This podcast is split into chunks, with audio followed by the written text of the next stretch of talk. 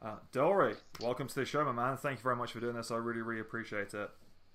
Uh, thanks for inviting me to be on your podcast. It's an honour. Nice. Awesome, man. So I, I kind of spoke to you a little bit just before we started there.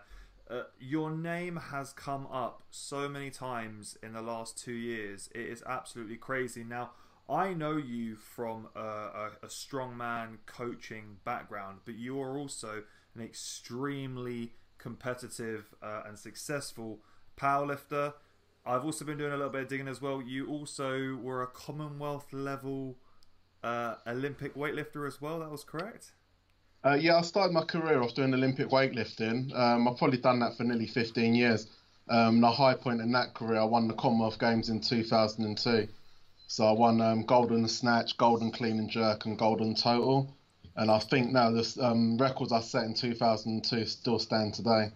That's absolutely crazy. So what what made you step away from that platform and move on to focusing more towards powerlifting stuff? What was the big transition? Um, that's quite an interesting question. In two thousand four, just before the Olympics, I was training to qualify for the Olympics.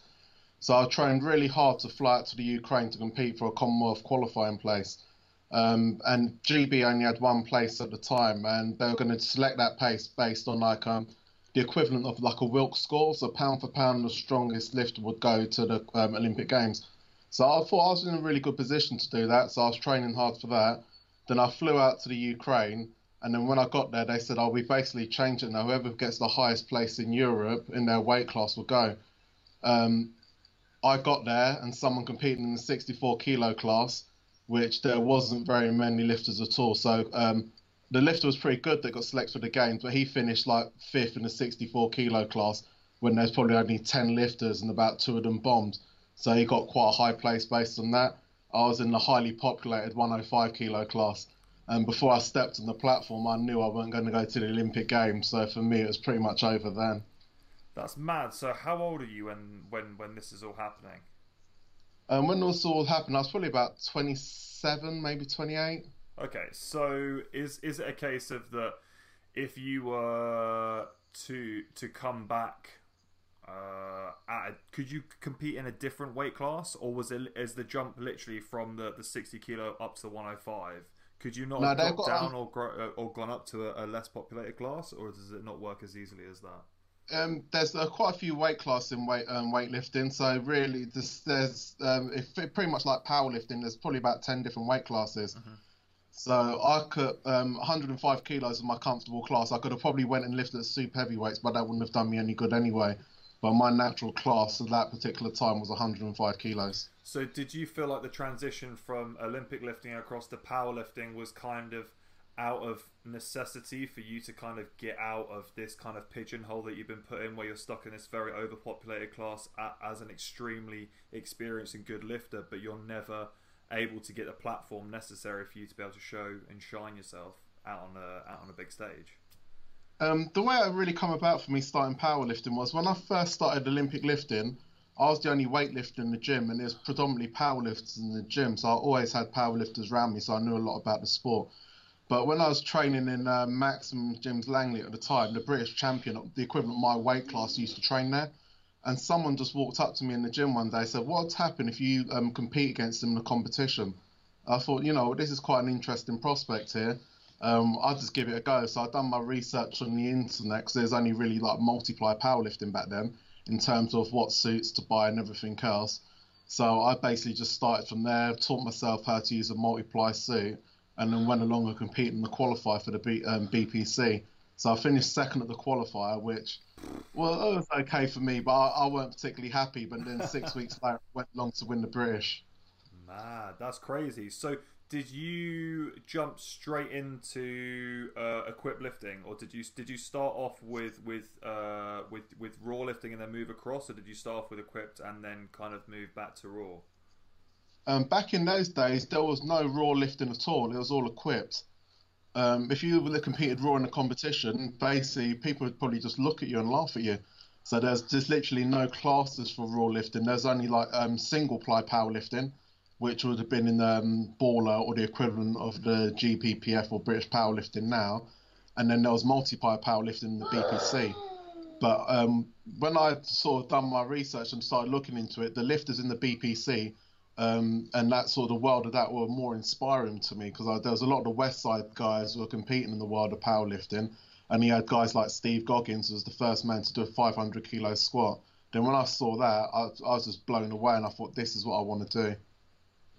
That's mad. So when you first came into powerlifting, what were your kind of what were your goals going into it? Was this kind of something that you were kind of going to say, just like you did with your Commonwealth, like, I'm going to take this as far as I possibly can, and we like, I'm just going to dip my toes, see where I come in my first competition, kind of feel it out? Like, are you, do you have that hyper competitiveness where you're like, it doesn't really matter what I'm going to do, I'm going to do it balls to the walls, I'm going to do it to the best of my ability regardless? Oh, back then it was um, balls to the wall. But when I originally first, all I wanted to do really was a four hundred kilo equipped squat. And then when I eventually done it, I thought, you know what, this ain't really a big deal. I want to sort of push this a little bit further and see where I can take it. And then just carried on from there really, and never looked back. That's mad. So how do you feel kind of from, well, f well, throughout your lifts and your career and kind of your age now, how do you feel you are with equipped versus unequipped lifting? Do you prefer to do one more than the other now? Do you find that one uh, is better suited to you? I hear a lot of people say, you know, just necessarily, not necessarily because you're good in uh, a suit, are you not necessarily good raw, and vice versa. You, you could have people that are good raw lifters that aren't necessarily very good equipped lifters. Um, I'll answer that question with a, uh, just a quick analogy between raw and equipped lifting. So if you went out there and you compared the pole vault to the high jump, that's what the difference is basically. The pole vault, you use a piece of equipment to go over the bar, and high jump, you don't use any equipment to go over the bar. And that's the same thing with raw and equipped powerlifting. So basically you're jumping over a bar, but you're just using two different methods to do it. And they're two very, very different sports. So when it comes to equipped lifting, would you say that is it a, is it a case of what the equipment is being used, or is it the lifter, or is it the combination of both? Like what what what is it? It's the combination of both. Um you can't just put a, a, a lifting suit on and think, you know what, I'm going to actually put another fifty or sixty kilos straight on top of my squat. The first time you put a lifting suit on, it hurts and it feels so uncomfortable, and it's very off-putting. It's one of those sort of things you've got to persist with and actually learn how to use the suit, and that just takes time. um One of the big differences between equipped lifting and raw lifting is if you lift equipped, basically the smallest mistakes or technical mistakes you make, you get punished very, very badly for. Um, in the raw lifting, you can kind of get away with a little bit more in terms of technical errors. So when you look at your, your, your raw lifting, is it a case of that you find that the sloppy lifts can get through easier because, like you just said there, like whereas with the equipped lifting, you just you can't you can't you don't have that breadth to, to, to kind of yeah. work within. You don't have that chance. Yeah, you don't have the margin for error. So for example, if you're doing a raw squat and you got a little bit of forward lean, you could probably get away for that and compensate for it in another area. But if you've done that with a suit on and you've got a little bit too much forward lean, you'll end up the suit will just basically pull you forward. Um, and pull you out of a line, you'll end up with a failed lift. And bear in mind, the weight's going to be significantly heavier. So, um, obviously, you know, you train a lot of athletes that aren't necessarily just powerlifters. Like I've spoken about, you, you train powerlifters. I know various different strongmen who who you coach. With your your training and your methodology, is it very much a case of it's it's a case by case uh, kind of practice? Is it a case of that you kind of get all of your athletes to perform certain aspects of of your training style? How do you tend to operate that across all your different platforms? Uh, everyone's an individual as far as I'm concerned. So when I've actually seen that person lift, Um, see how frequently they can train, what their recovery is like, how much volume they can handle, then the training program's tailored for them. I don't just give down like a watered down version of my own training program to people to follow, because that just wouldn't work. one hundred percent. So when you're looking into uh, like powerlifting athletes, uh, what would you say are kind of main areas that you tend to find keep creeping up with kind of weaknesses and deficiencies? You know, is it a case of the vast majority of people are weaker through the hammies or the quads, or is it a lower back problem, or is it just technique with a lot of people? What do you tend to find keeps on cropping up for you? Well, I think um, technique and muscle, like muscle weaknesses, work hand in hand.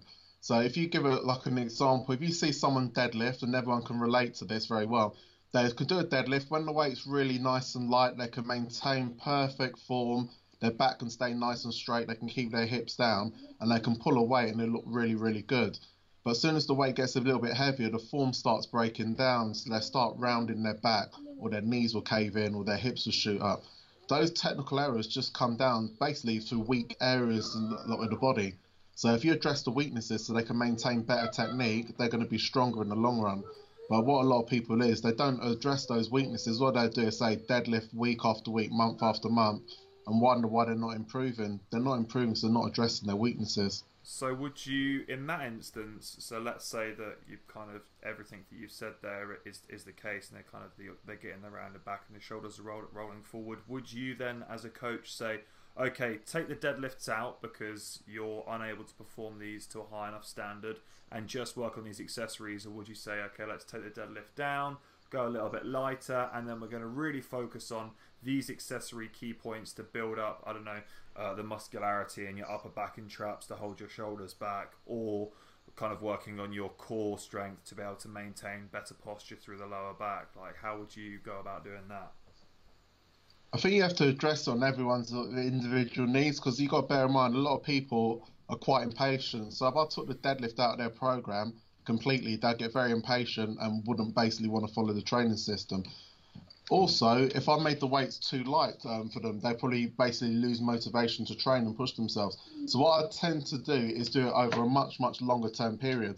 So what you find is I'll address the weaknesses, and I'll basically start off with a nice weight at the beginning of the training cycle and actually build up to a max. But you notice every training cycle they peak, each time it'll get a little bit better each time. So after three to four training cycles or training blocks, you notice the technique will be able to maintain a lot better at the heavier weights. That's you can't just sort of drop the weights right down. So it's just people haven't got the patience for that. It's interesting that you said that, that patience, people don't have the patience. Although people don't have the patience, is it what they should be doing? Or is it a case of the, although they should be doing it, they know that they don't want to do it anyway, so you're just going to work around that regardless of, and just take it out of the equation for them?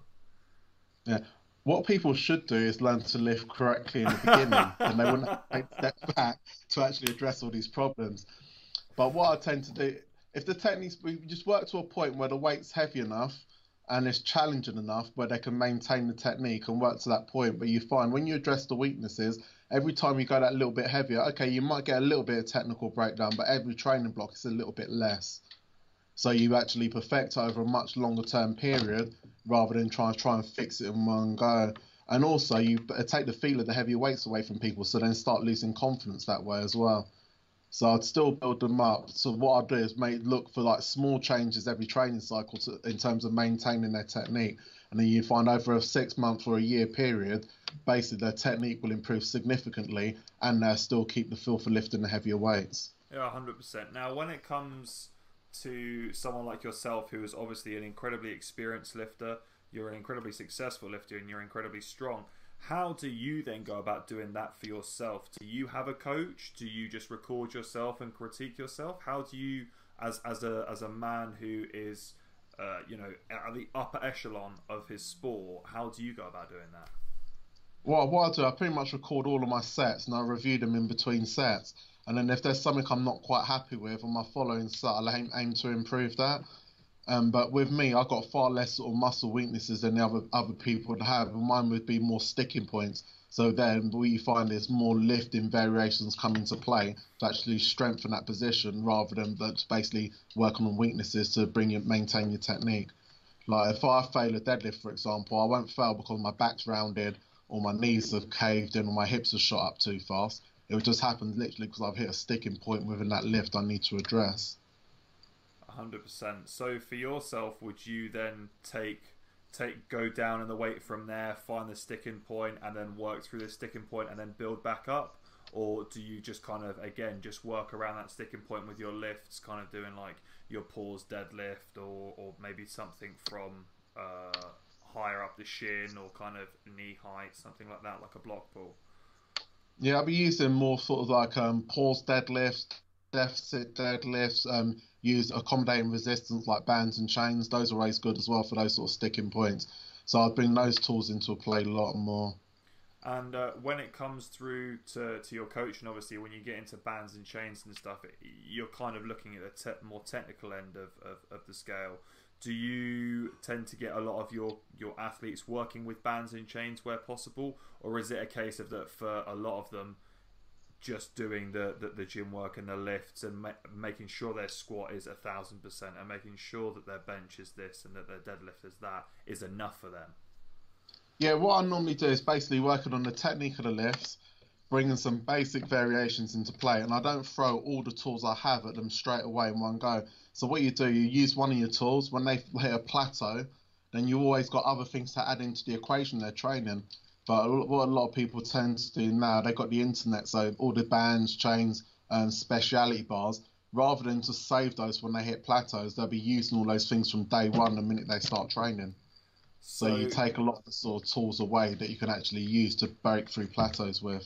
So that's a really, really interesting point that, that you've kind of made there. So you feel that for a lot of lifters now, it's a case of that because there are so many tools out there, rather than getting getting as good as they possibly can first, they're kind of jumping the gun, maybe only getting sixty percent there, then introducing other factors like bands and chains and ball presses and other different technical factors, which is then taking them surpass where they were, but they hadn't unlocked their full potential before they got there. So is that is that kind of what you're saying is happening now? Yeah, well, it is. They just haven't built a good solid foundation and spent enough time doing the main lifts to actually learn to lift correctly and get themselves as strong as possible performing just the basics. Because what you need to do before you do anything in your advanced things, you always need to get the basics right and then build on that. So why do you think that is? Is this just a, an impatience thing? You know, people are seeing people on Instagram lift, uh, you know, squatting five hundred kilos in sleeves now, and everyone feels like they what they should be there in a couple of years of lifting. Is it an impatience thing? Is it people are just silly with their programming? It's a little bit of both, to be honest. Everyone wants to run before they can walk, so they want to be the best they could possibly be, or to lift the biggest possible weight. But I don't think how they're going to lift it and how they're going to lift it long term. Because you can get up to relatively big weights quite quickly with some cases, but if you don't learn to lift correctly and actually condition your body to lift in those big weights, you're not going to lift for very long, so your career is going to be ended before it starts. So if you just take your time and build, the duration of your career will be a lot longer, and if the longer your duration of your career is, then most likely you're going to be stronger for it. one hundred percent. So that's, you know, that's, that's a very interesting point there. So what do you tend to do for your kind of recovery and looking after your body long term? What sort of things do you implement into your kind of training cycles or deload cycles or recovery cycles that you use to keep yourself in shape? I have regular deloads in my training programs. That's always key. Uh, always make sure my sleep's really good, my diet's good as well, because everyone looks for all these fantastic recovery tools out there. Let's go and have an ice bath or um, various other things. But they haven't got their basics right. So the basics are, if you sleep right, you eat right, you're going to have much more optimal recovery.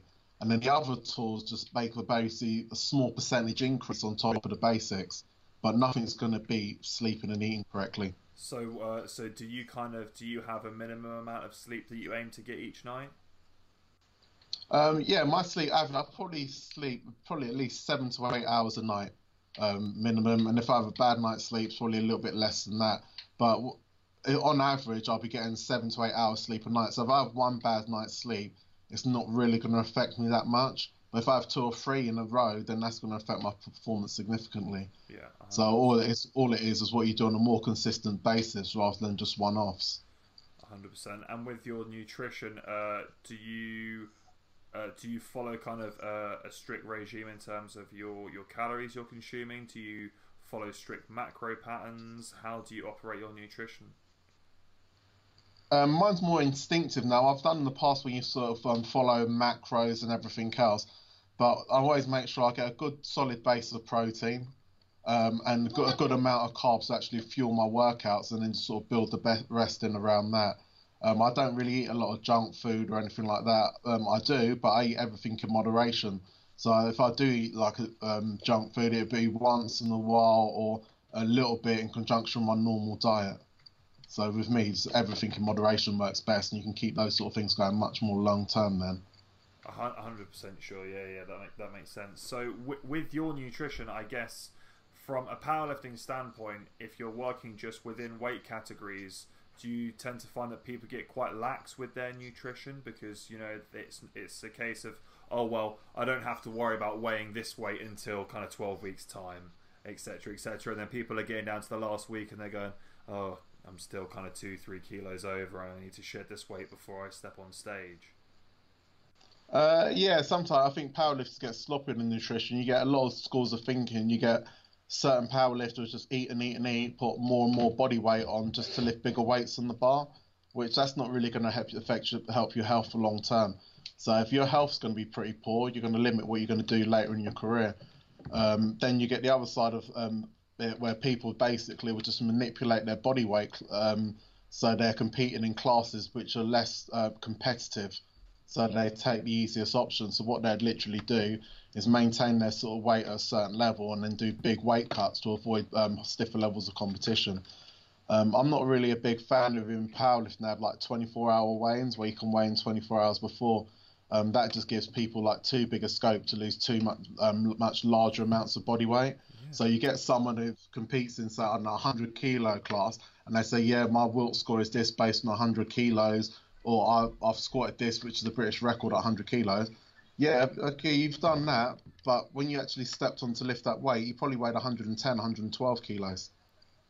So I'm not a big fan of that side of things. So I think with powerlifting, I think you need to sort of, you have your optimal, your body weight you start out at, and as you get stronger over time, you find your weight will naturally increase, so you develop muscle over time.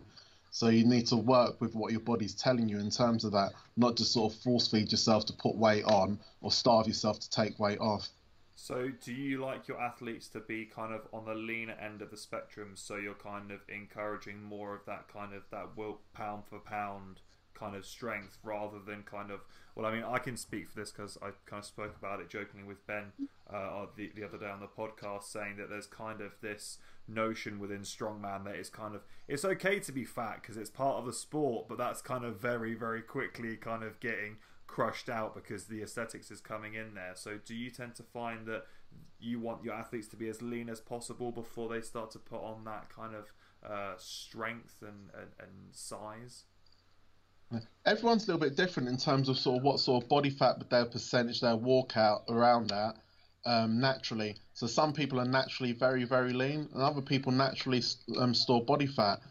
I'm a big fan of basically lift or your healthiest weight.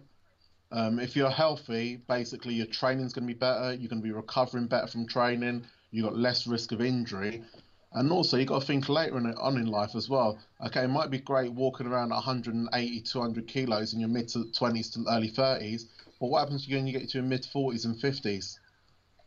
And that sort of thing. So you've got to think about things, um, like what's going to happen later on in life if you do that for too long and the implications behind it. Like, for example, if you walk around a body weight of one hundred eighty kilos, think about the stress that are on your kidneys um, and other organs just walking around at that weight. Yeah, um, if you've done that for a long-term period, you got you're going to pay a price for it. So, uh, have you been to a point where you felt that you're that you've been too heavy for what your body should be at, and you've stepped back from that because you felt that way, or have you kind of got to that point and realised that actually, yeah, I can lift some pretty decent weight, and continued on, and then kind of reflected back on that? Uh, I've never really forced my body weight up. As I've gone over time with the amount of training and everything else I've done, my weight's naturally always gone up. So when I was like first started competing in the one hundred ten kilo class, I was weighing one hundred fives and that sort of thing walking in. I never force-fed myself to, just to pile body weight on. The weight went on consistently over time. Like, it might have been a kilo here, a half a kilo there, but gradually my weight's gone up over time. I've never really forced it up. And how... Obviously, the, the the idea of you want to have that long-term progression throughout your career. So you're consistently gaining, obviously, strength and size, and your body weight will increase. So for yourself, with uh, kind of with the rest of your career, will you increase in, in, in kind of uh, your categories that you're going to be going into from now on in, or are you very much comfortable with where you're at now and you don't really feel like you ever want to creep up with your body weight or your classes? I think my body weight would probably slowly creep up, but to be honest, um, I was competing at one hundred ten kilos, and then the weight cut got a little bit too much, and then so I started lifting one hundred twenty-five kilos, so that's like fifteen kilos more. Uh, my weight's gone up to about one hundred sixteen, one hundred seventeen now, so I've got um, a lot of scope. So basically, small increases along the way, but I can't see myself ever lifting in heavy, any heavier than in the one hundred twenty-five kilo weight class. Um, I can't see that happening. And how have you found the jumps from the one ten to the to, to the one? Is it, you say one twenty or one twenty-five? One one two five. Um, yeah, it's been pretty good. My strength's improved and everything else. Um, I'm just. I'm not one of these people. I'm not interested anymore, really, in terms of oh, I'm competing against guys that big and everything. I'm more interested in my own performance and actually um, putting the best performance I can. And if it's competitive with the guys in that weight class now, then so be it. Um, if it's not, I'm doing it for me now, because at the end of the day, I'm forty-four years old now. So it's, I'm just trying to be the best I can be. Um, I've got nothing to prove, and I ain't really got to chase anyone. So it's about all about what I want to do for me, and if I beat some of those people along the way, then it's all good. A hundred percent. So that uh, it's very interesting that you've gotten to that point, because I want to talk about that. So, with uh, with that in mind, what is it that you're going for now? Because am I right in saying you've got, is it the Andy Bolton Challenge coming up soon? Uh, yeah, it's the Andy Bolton Deadlift Challenge Scotland. Um, the main reason I'm competing, to be honest, is just to support Andy's charity. Me and Andy have been friends for a long time, and he's been very inspirational to me all over my whole powerlifting career.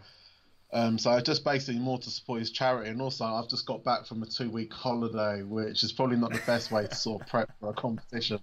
So um, I'm going out there just basically to lift and enjoy the lifting, and just help support the charity more than anything else. That's awesome, man. I love that. So, do you have uh, kind of key competitions throughout the, the year which you're looking to kind of peak for? Or are you kind of saying, okay, I kind of know what my rough totals are now. I just want to get this lift to this, this lift to this, this lift to this, and I'll just enter into any uh, kind of uh, federation-based event to legalise the lift, and then I'm happy?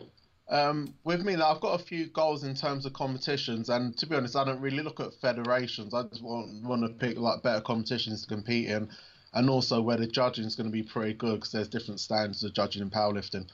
So for me, I want to compete at um, Tattooed and Strong in March, which is always a very, very good deadlift competition, um, and it's become quite prestigious over the last few years as well. So I'm hoping if Loz Shardley's listening to this, Um, Loz, please lift at Tattooed and Strong. I've waited for a long time now to have a rematch with you. So he's, he's been called out now. That's it. He's going to be sweating. Yeah, uh, so yeah, Tattooed and Strong's always a good one, um, and they've had a lot of very good lifters lift there over the years.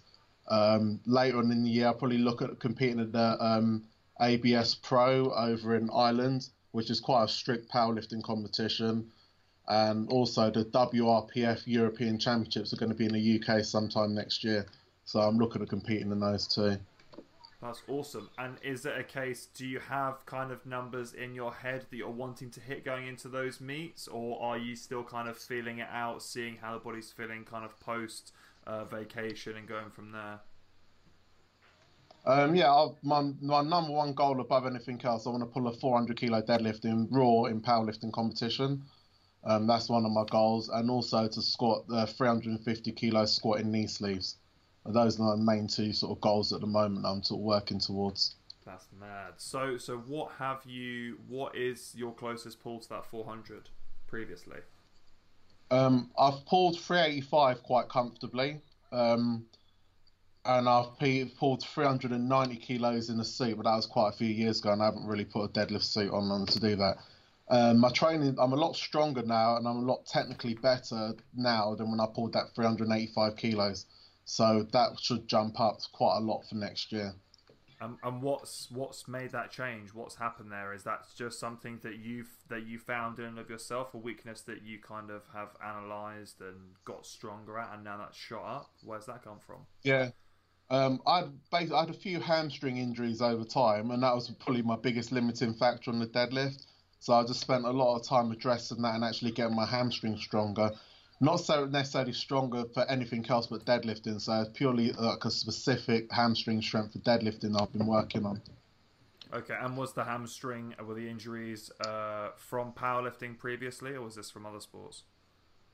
No, from powerlifting. It's, uh, it's probably my own stupidity, really.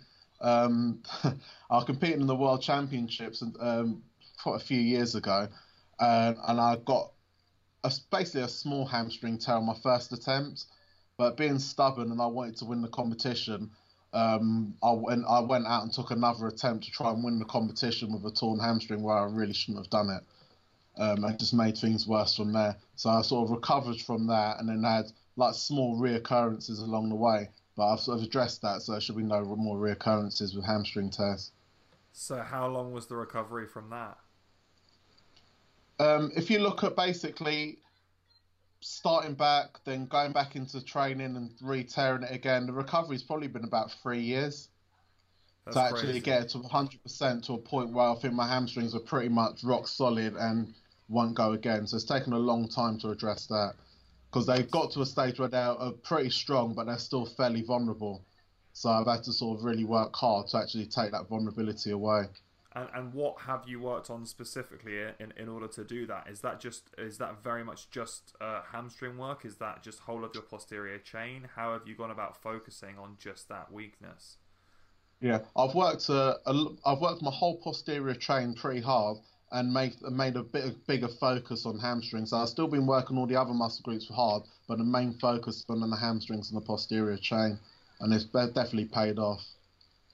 one hundred percent, one hundred percent. That's awesome. That's very cool to hear that you're kind of, that you feel that you're in a position now where you're actually able to put out what you want to be kind of pushing rather than being, there's nothing worse than being limited by something that is quote unquote kind of not your fault, uh, that is an injury where you can't really push past it because you know you're going to only just do more damage. So it always sucks to be kind of on the back foot from that.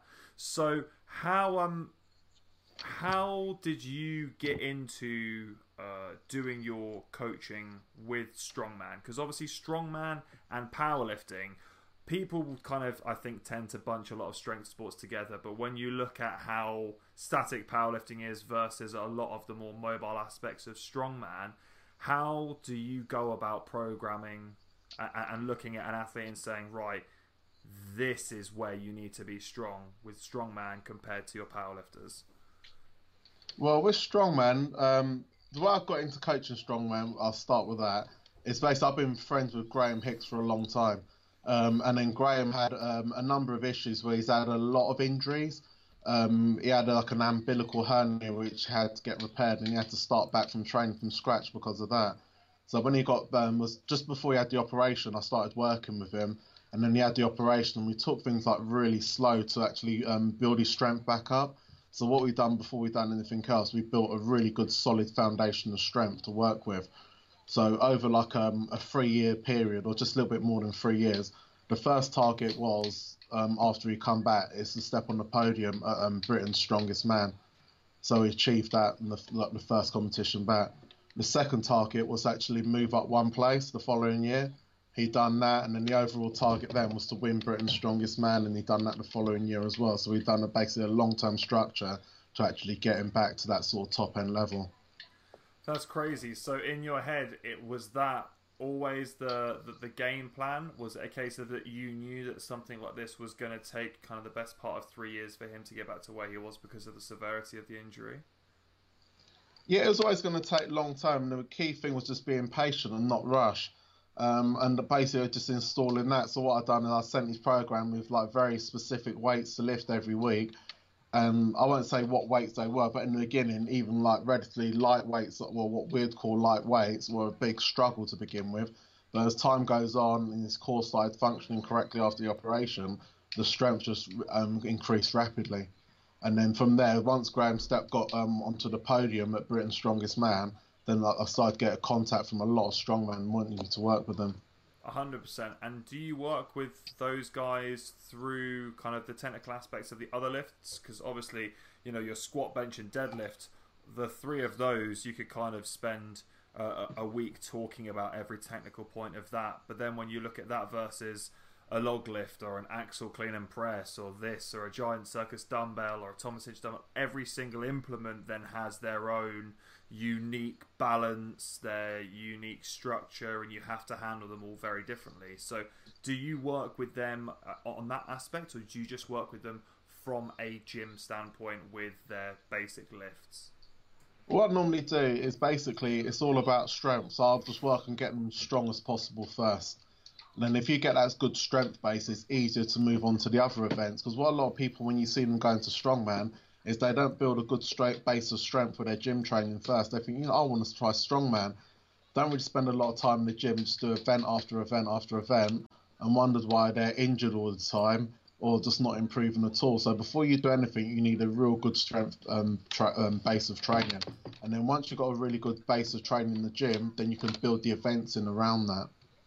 one hundred percent. So for for someone that is looking to get strong, for say say strongman, would you uh, kind of follow a, a certain structure of of kind of a similar training program to kind of your powerlifting, where you kind of have like your push pull days? Are you kind of doing max dynamic type workouts? What kind of thing is is going to be suitable for a, for a training cycle for them? It just at different stages in training, so what you need to do is work on the sort of base of strength first. I don't really bring a lot of dynamic work into it in the beginning. It's just focused on building a base of strength and actually bringing all their weaknesses up so they've got a good foundation. Once the foundation's built, then you can start adding other things in, like dynamic movements, um, conditioning and everything else, but you have to have that base before you bring everything else into play.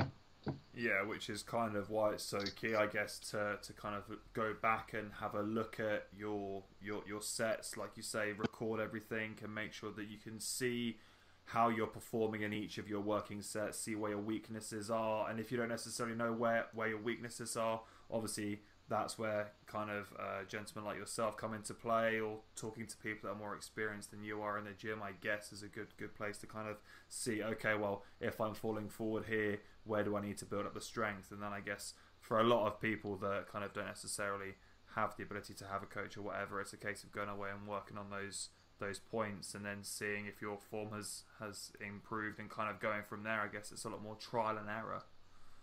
Uh, yeah, and you've got to bear in mind, a weakness is a weakness. So if you've got a weakness in, say, a deadlift, and your hamstrings are going to weaken the deadlift, the hamstrings are going to be weak in pretty much all your other movements. So if you build a good base and you can identify those weaknesses through other movements and you can address them, so when you do go onto the events, they're no longer going to be a weakness. Because at the end of the day, when you look at lifting in the gym or you're looking at an event, at the end, it's all just movement.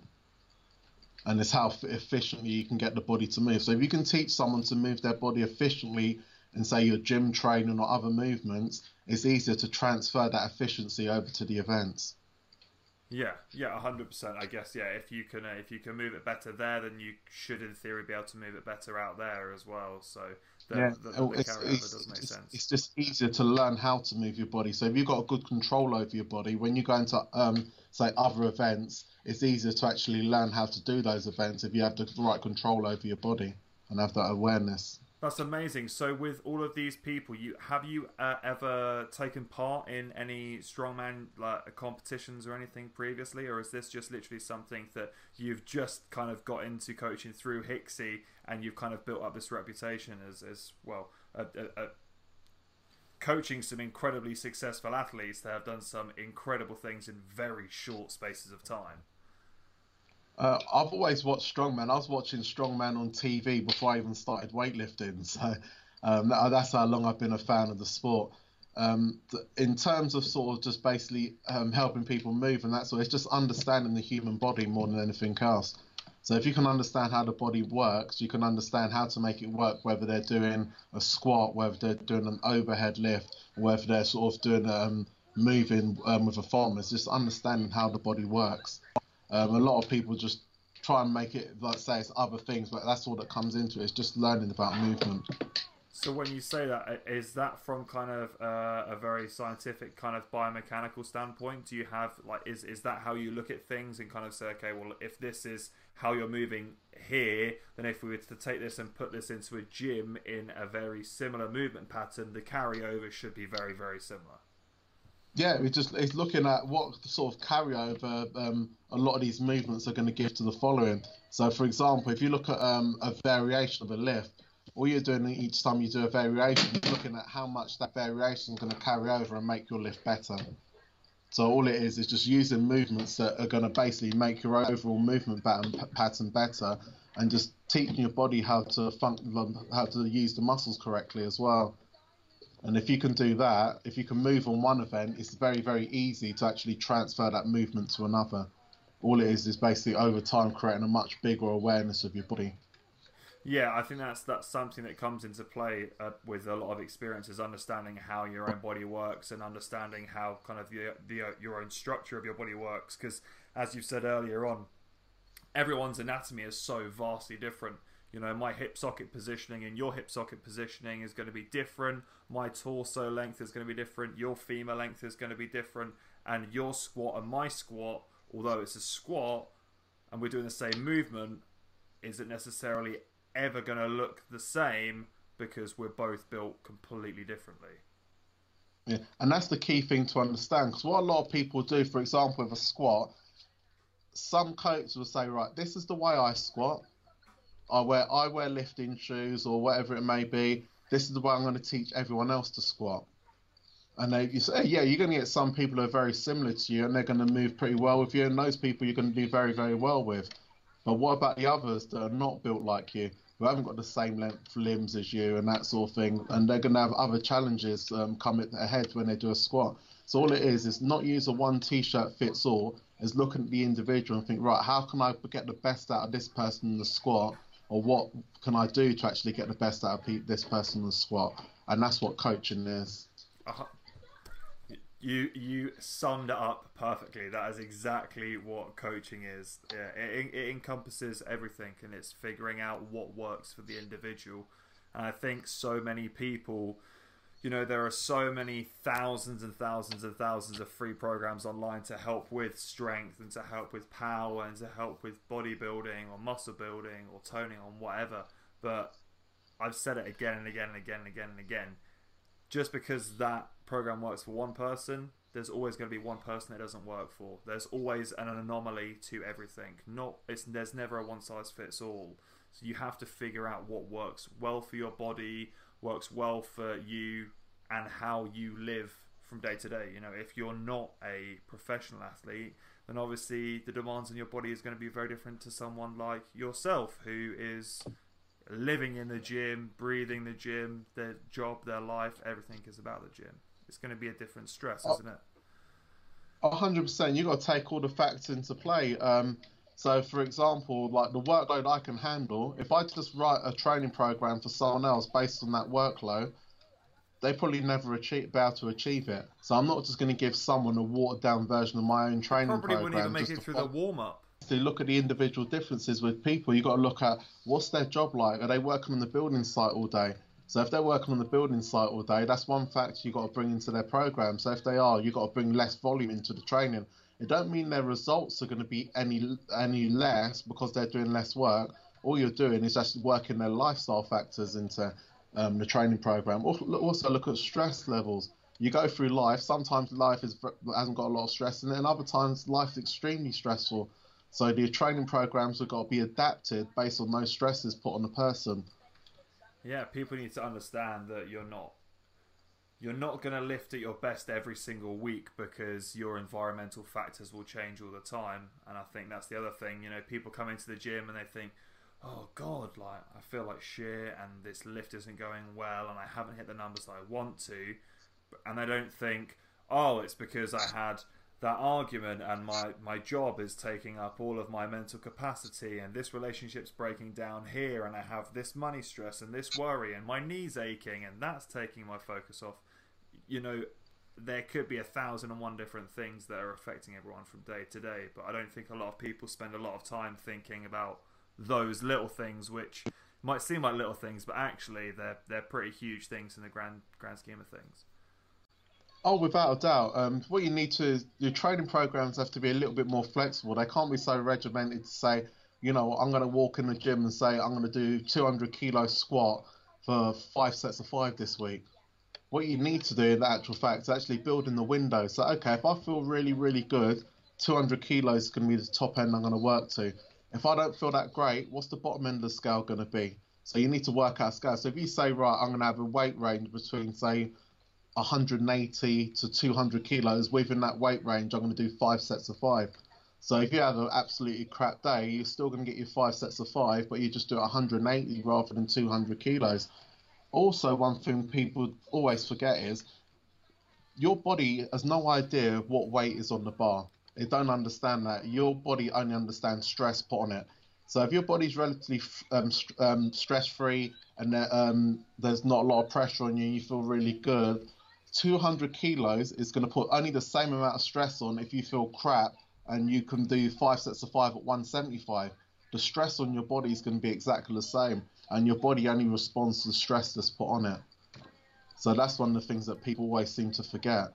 Yeah, it's, it's beautiful, and it's something I've mentioned it a couple of times with my clients, and it's kind of, you can see a light bulb goes on in their head when they go, oh yeah, actually it's just it's just the number, isn't it? The body doesn't the body hasn't got a clue whether that's, you know, one hundred twenty-five or one hundred twenty-seven point five or one hundred thirty-five or two hundred kilos. They, it just knows whether it's heavy or light. It's and that that's that's the end of that.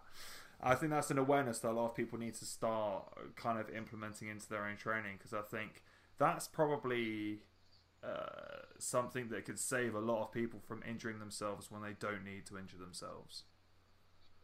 Oh, massively. That can save you from a lot of injuries and also increase the length of your career significantly as well. Because at the end of the day, if you can keep going for longer, putting more volume of work over time, you're only going to get better in that duration of time. If that time's cut short, you're never going to reach your true strength potential. Yeah, yeah, one hundred percent. So what do you think has allowed you to have the length of career that you've had in this sport? At the age that you are, with the numbers you're still able to lift now? I'm really lucky. Like at the beginning of my lifting career, I started Olympic weightlifting. I had a very, very good coach that taught me technique. And also, I, for example, if my technique was bad, I'd be sticking on the same weight. I was, for example, on the snatch, I stayed on the uh, thirty kilo snatch for probably ten weeks without increasing the weight once until I got it right. And once I got it right, and he said, okay, you got it right now. Now we can start increasing the weight. So that's, I think that's what's given me the, like, the longevity over my career. And basically patience. If you can stick out this, like that in the beginning, like when you're a fifteen year old kid and you can sort of like egos come into it and everything else, if you can stick out and learn a lesson there, it's much, much easier to be patient later on. But I love that, because it sounds like it's also had a carry across into your coaching style, like the way that you've worked with Graham Hicks and these other guys is that you've said, look, okay, we obviously have this weakness that we need to assess. It's time now for you to get patient, kind of suck eggs for a bit, let's work on this. And then actually, in a year's, year's time, you're going to be this much better off than you are now, or that much better off. It sounds like the exact same thing happened with you. You know, your coach is saying, well, you know, until you get better and until you do it right, I'm not going to let you progress on, because you need to establish the foundation before you can build on it. Yeah, and I think a lot of that in lifting and coaching now is lost. I think one of the... Um, a powerful tool when it comes to like strength training or strongman, powerlifting is the internet. There's masses of information on there, and a lot of it's really good information. But what a lot of people tend to do is, rather than look at the real basic bottom of the level information that you need first before you go to the advanced stuff, they're just basically skipping all the basics and jumping straight up to the advanced. That's interesting you say that. So what would you kind of recommend that people go out there and research and have a look at? So if, if you're saying, let's say we're talking about someone that, that is looking to kind of build that foundation, what do they need to educate themselves on before they start getting into it? Before you do anything is learning how to lift correctly and learning the basics. So before you start even looking at programming um, or anything else, all you want to do is learn how to do the basics. But what people are not interested in that, that they're not interested in that anymore. They start lifting. The first thing they're interested in is going out and buying the best pair of lifting shoes or the best lifting belt and that sort of thing, rather than actually, you don't need none of that stuff to begin. You just need to learn the basics of how to lift. Yeah, it's very much the uh, all, all the gear and no idea culture. Oh, you see that culture. It's getting worse. You see that in the gym, every gym, like this day and age now. It's Everyone's just got a lot worse. Everyone's rocking up with like Romellos and S B D belts and S B D sleeves, and yet they only squat like one hundred forty kilos, and you're like, you're you, you're wearing you're wearing like five hundred pounds worth of kit, and and you're you're squatting, your total's like three hundred kilos. I don't understand what why you, why you've invested all this money. Yeah. The way it should be looked at when it comes to all that kit, over time, I think, and in your mind, you should um, earn the privilege of wearing that kit, if that makes sense. So as your skill level develops, as your strength level develops, you earn the privilege of actually wearing that kit. Well, this is um, hilarious. That's the way I'll probably look more myself. When I started training with my strongman coach, Rob Frampton, kind of, I, I started, and on my first session, you know, I had nothing. I had the most basic equipment known to mankind. And we would go through session by session, and he'd say, "Okay, kind of, we're we're up to scratch with this now. Uh, you need to maybe have a have a look at getting this bit of kit to help you on the day." And you know, we would train raw for as much as we could, and it would be a case of it's like, "Okay, we're we're working up to a very high weight on a yoke. Now let's put a belt on." And I think the thing that that happened for me was, I got so strong without the use of any of those things, and I went so long without putting any of them on, that it came around to using it for like the first time in competition, and I was like, oh my god, this is incredible, and I'm able to put out so much more than I ever would have done before, because I wasn't relying on them. I was relying on myself, but they helped the cause. Yeah, yeah, and you got to look at it, for example, I think you hit the nail on the head, just mentioning your coach's name that, like, there. Rob comes from the same generation, like, strength athlete that I do. Um, um, basically, when we was when we started out, you didn't get, like, if you walked in the gym with a flashiest piece of kit and that sort of thing, everyone just rip you apart. So unless you, unless your skill lifting skills and everything are up on point, then there's not there's not really much point in having any of it. Yeah, he would always say that you could tell the experience uh, of the lifter by the size of their kit bag, and that throughout a strongman career, uh, athletes' kit bag only gets substantially yeah, larger and, and larger. And, and it just it grows over time. With your, your kit bag should grow with your experience level, um, not the other way around. Yeah, that's so, yeah, it's so so perfect. I see it so often. It's absolutely hilarious. That's that's brilliant, brilliant, excellent. Right, I'll um I, I won't keep you too much longer. I want to end on a question that I ask everyone, and I always find it very interesting to kind of see where people are at with things. So I want to take you back, and I want you to imagine that you're stepping back in time, and you are. You're visiting your younger self.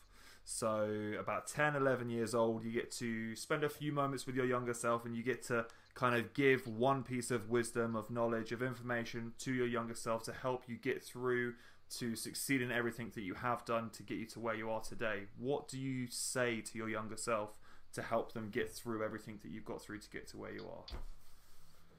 Listen to the people that have got to where you want to get to, because they've made the mistakes to get there.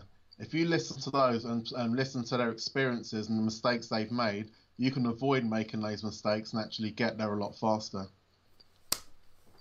Dory, thank you so much, man. I've absolutely loved this. It has been brilliant. Thank you very much for coming on the show. I hope you can come on again sometime. It's been an absolute pleasure. Oh, it's been an honour. Thanks very much for inviting me. Thank you very much, man. Have a good one. Oh, thank you.